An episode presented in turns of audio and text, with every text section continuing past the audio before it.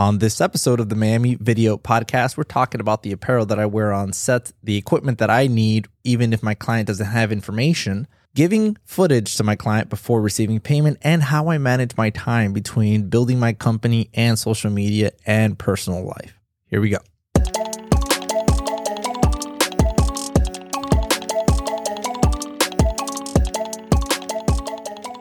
Welcome back to another episode of the Miami Video Podcast. My name is Ariel Martinez, and we're just answering your questions on this one. Hopefully, uh, you guys are submitting more questions, so I appreciate that. You can contact me through social media, through Instagram, uh, on Facebook. We're all over the place, and send in your questions. Let me know what you guys want me to answer. I am very pretty much open about the business of video production, and I just love helping people and having them uh, find their way. So here we go. Let's get to the first question for the today's episode. What apparel do you normally wear on set? Well, really, I don't have a set apparel. Uh, I since I rebranded the business, I like to now start branding things. So I like to have my logo somewhere on the shirt or on the polo, but generally I wear whatever's comfortable. Um, unless the client or the director of whatever I'm shooting requests something specific. I know that a lot of people uh, they'll they'll wear black because that's normally on set etiquette. Uh, you know, to not be seen in the background, you not be a distraction to the people in front of the cameras. So you can never go wrong with that. But you know, me in Miami, I, I tend to try to dress somewhat uh, with breathable clothing um, especially if it's outdoors. It it'd be a bad day. Uh, you start sweating all over the place uh, because Miami is very very hot. But really, you know, un- unless your client is requesting something specific, I would just dress appropriate for the production. A, a standard T-shirt standard pants or shorts, whatever is appropriate. Obviously, if it's a conference, you know, you want to dress the part. You don't want to show up to a conference where these business people are dressed in suits and polos and you're wearing shorts and tank top. That is not going to look good at all. So I generally like to sort of dress the part. So if it's a conference, I'm wearing polos with my shirt tucked in um, and slacks and, you know, dress shoes that are comfortable to walk around in. Uh, but if it's anything else, a, a sit down interview or whatever it is, uh, something much more casual, I'll wear generally wear jeans um, and a t shirt. And that's kind of what I'm comfortable with. But definitely use your judgment, dress appropriately. In my opinion, I know I've seen a lot of people wear like ripped jeans, it's, it's a style. Generally, that's, I mean, my outlook is that's way too casual. I would be a little more professional than that, in my opinion. Um, so just comfortable, but don't try to make be too much of a distraction. Like make you're making a fashion statement. So uh, that is my advice when choosing the proper apparel. Oh, shoes. Make sure your shoes don't squeak when you walk. Um, because oftentimes I will do one man band stuff or I have to move around on set to check out all the other cameras. I'm moving around, so I got to make sure that my shoes are not making any noise when I'm doing that. So uh, use your judgment on that one as well. Make sure that you're not being noisy. The pants. Sometimes I, I have these other pants that that kind of make they're kind of like windbreaker pants that make a lot of of that noise as I'm as I'm walking and moving around. I make sure I don't wear those when audio is a factor. Uh, so be conscious of that chains, anything like that. So be weary of the kind of uh, apparel that you wear. All right, how do you select the necessary equipment if a client is vague with information? So that's an interesting one. You have to be good at getting this information out of your client. So if your client really doesn't know, like I had a client that wanted to do a sit down interview and uh you know, there's things that I need to know regarding how they want this to be shot. And to know this, you need to know the different options that you have. For example, do you want multiple cameras? Do you want one angle, two angles, three angles? How many people are going to be in this interview? Is it going to be one person that's being interviewed, or is it two or three people? Are they going to be interviewed at the same time? Right. So the client sometimes doesn't even know. Are they going to be on the in camera? That that makes a big difference if they're going to be in camera at the same time, or if it's just three interviews separately, individually, where you can stop, reset, change the microphone, etc. So you need to know all that information. You need to get that from your client. Um, is the interviewer going to be in the shot? Are they going to be heard? So we need to get them in front of the camera framed up and we need to get audio for them. So that all that plays into a factor of the equipment that I take. So if the if the client doesn't know too much, you have to get all that out of them. What I generally do, what I generally do is I charge up for everything. So for example, they they want three people. We don't know if they're going to be on camera or not. Uh they might be we want three different camera angles. You know what? They they have no idea. They might even decide when we get there, right? I'm charging as if they're all gonna everybody's gonna be uh, on camera all at once. So I'm gonna take charge for four cameras. I'm gonna take four or five lavs to have one as a backup. Uh, I'm and and again, I'm putting all that into pricing all that out. If they come back and say, "Hey, this is too high," it's like, "Well, yeah, I'm I'm expecting this to be this many people in front of the camera." This is where they really start to narrow things down for you. Once you show them the price tag of what it would cost to get it all, like the full package, what you'll be ready for anything, for example, um, they'll really narrow things down for you because they don't want to pay the bigger price. And sometimes they're okay with it. Sometimes I'll show them the price and say, all right, cool, let's do it. You know, so I'll go prepared for everything, for every scenario. Basically, you don't want to be taken by surprise on set. Even if the client says they don't know if um, they're going to need audio, you know what? I won't. I will show it in the estimate and I'll take my equipment, even if they're not sure that they're going to use it. Uh, you always want to be prepared and not be caught off guard. It doesn't cost more to to take your equipment. Sure, you're you're risking your stuff, I guess, but it really doesn't cost you much more than that. So I would definitely be more on the prepared side than be picky with what you take. Now it's different when it becomes much bigger gear like lighting, right? So I have a ton of lights. I generally don't like to take everything. I don't remember the last time I had to take every single one of my lights. But I like to be more prepared. I like to see the the space to see what we can work with. If it's tight, if it's a lot of space, does it need light? Does it already have a lot of light coming in? So things like that, uh, I like to be prepared for. But yeah, I mean, you charge according. You charge according to what you take if the client doesn't have an issue with it, just go with it, roll with it. If they have an issue, then you really have to ask them to sit down and figure out what exactly they need so you can lower your price. So, and just know the options that they have. So, all that plays a factor into that. Do you hand the footage to your client before receiving payment? Ah, yes, I do. And yes, I know it's risky. However, I don't just do it willy nilly. I don't do I do my research according to you know the client where they're coming from, how they operate. Like that's very important. How to listen how the my client usually likes to operate. I generally like to make sure that they know what they're talking about. They've been here before.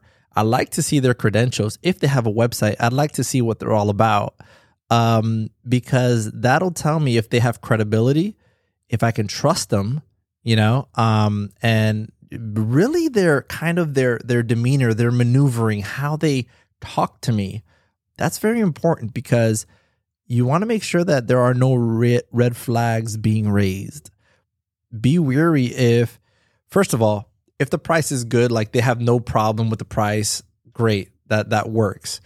Um if they really try to negotiate with you a lot maybe that's not a client that's worth risking giving them the stuff. And oftentimes, like I have clients where it's out of their control. They're saying, you know, we do need the footage, but our co- company that has a net 30 policy. That is very standard. That's very standard. And I'll tell you what, I have never been burned. uh, I know it's it's risky to say that, but it's the truth. It's the truth. I, I, you know, I'm working with professional companies here. I'm not working with individuals. This is another reason why I'm not I'm not a fan of working with commercial uh, residential clients. I like to prefer I prefer to work with commercial clients because they're more professional. Um, they know that it's their reputation. They have nowhere to go. They're established. There is a physical building that I can go and visit if I needed to. I've never had any issues. The I mean, the biggest issues that I've had is that, you know, I've sent the invoice, accounting is taking forever to pay, et cetera, et cetera. Things that are normal in operations of a business. It's not going to be perfect.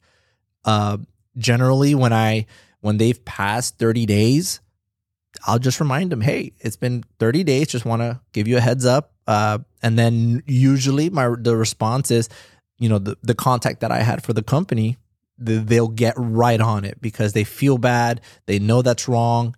They're gonna go talk to accounting, and that's kind of that's the normal human being thing to do. Uh, is to is to get your your people paid. So nobody wants to be in that situation. So a friendly reminder, maybe a week or two before or a week after. The net thirty thing is is a big thing. So uh, they're pretty aware of that. Uh, you you want to be, um, uh, you want to be uh, be aware of that. Speaking of net thirty, how do you request payment? Do you use net thirty?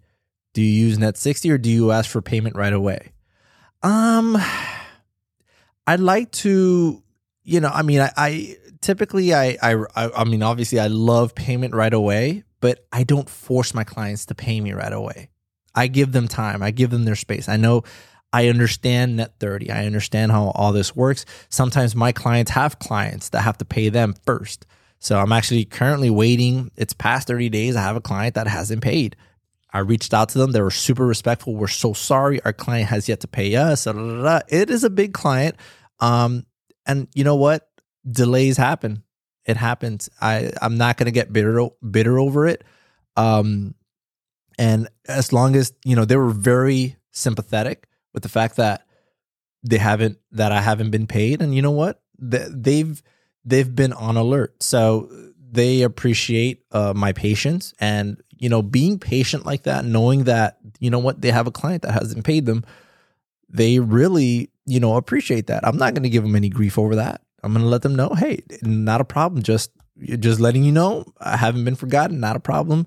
Um, they're very appreciative of that. They're very happy about that. So they'll remember that the next time. The way you treat your clients is going to be remembered the next time they consider you consider working with you how do you manage to regulate your time between building your business and posting content on social media, like having a podcast? I've been trying to get my content up to date, but I find it difficult to manage consistently posting. This is a problem that a lot of people have. Listen, nobody has asked me ever in my business to see my resume. I've never, I haven't updated my resume in I don't know how many years because I never use it. Nobody asks for it. Your business is the work that you do. When I first started, I had no work to do. So I created work to do. And it was just something that I just never stopped. If I'm crazy, crazy busy, meaning I can't barely think of anything else, you know what? My social media kind of suffers because that was the goal. The goal was to get me busy doing work. If I have no more work to do, like right now, summertime, it's actually kind of slow. It's not there. I'm that's hence I'm here on the podcast creating content. I'm trying to make stuff to do, just do stuff. Um, and that's kind of how I manage it, really. Also consider this.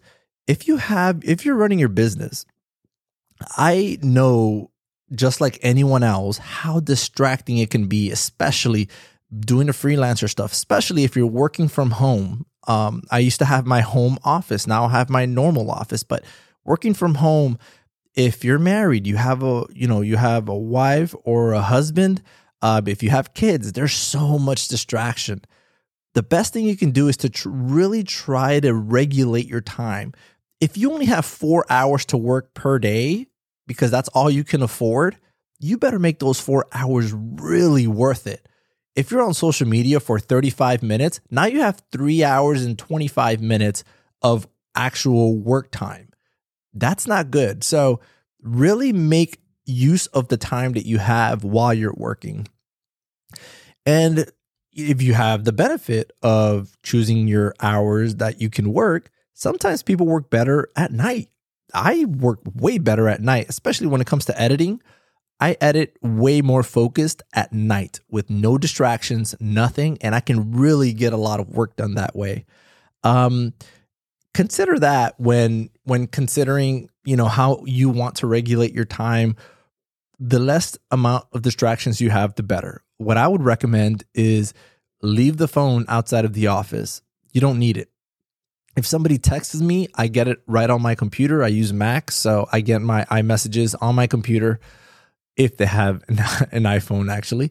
But really my emails are on the computer. Like everything I need is in the is on the computer. There's so many things that you can make your time useful for when you're sitting on your desk working. You could update the website. Have you posted the last several jobs that you've done? When I say post, I mean behind the scenes, the final work if you're allowed to things like that. Like you want to continue to create content. Um, that's really how we continue to update everybody that follow us that we're still in the game, that we're still in the business. This is what we do. Um, keep reminding people because every now and then somebody will recommend you to a client. Um, it might not be the people that follow you that will be hiring you, but they will get an inquiry. Hey, do you know someone that does video? Hey, I know this person does video. And and that's how you make connections. You just keep reminding people of what you do. You don't want to stop that. If you have no work, if you have nothing, take a picture of your cameras, take a picture of anything, post it, give a little description, anything. It it's really not that hard. If you are intentional about creating content and posting it, that's something you might want to do. So that is my advice to you if you need to manage your time. And it's okay to split the time. If it's two hours in the morning, two hours in the afternoon, three, four hours at night, split the time, but make sure it's intentional. Make sure you have a plan. You have a plan of attack before going in there and sitting down and then trying to figure out, okay, what am I going to do today? Make a list the night before. Think intentionally. What do I have to do the next day? Knock it out the next day. You'll you'll feel so much more productive at the end of the day once you're able to check all the, those things off update the website update social media go through all of your uh, directories see if everything is up to date your phone number your email address. See how the analytics are for each of those directories. Are you getting clicks? How can i optimize uh, my presence online? How can um, you know i get more clicks on on on Google on SEO? Is it optimized? Uh, maybe I should ask clients to start re- leaving me reviews. Who are my last three, four, five clients that I've had? I'm going to send them a link to my Google reviews and ask if they could please send me write me a review, and you know, and and get that updated. So there's so many different things that you can do that would improve your business that could you could build upon but make it intentional. Make sure that you could make it a weekly thing. Every week if you had a job that week you're gonna uh, send over the google review for them to uh, for them to leave you a review for your business. So that's what i would recommend. Make your time intentional. Social media is a big uh, part of that. So there you go so there you have it. Those are my answers for these questions. I appreciate you all sending over questions. Don't forget, if you like this video, leave us a thumbs up, like this video, share it, subscribe, whatever it is, wherever you're consuming this podcast, whether it's on YouTube, iTunes, Spotify, we're on every single platform. I appreciate you guys listening in. Send me your questions. I'll see you on the next episode of the Miami Video Podcast.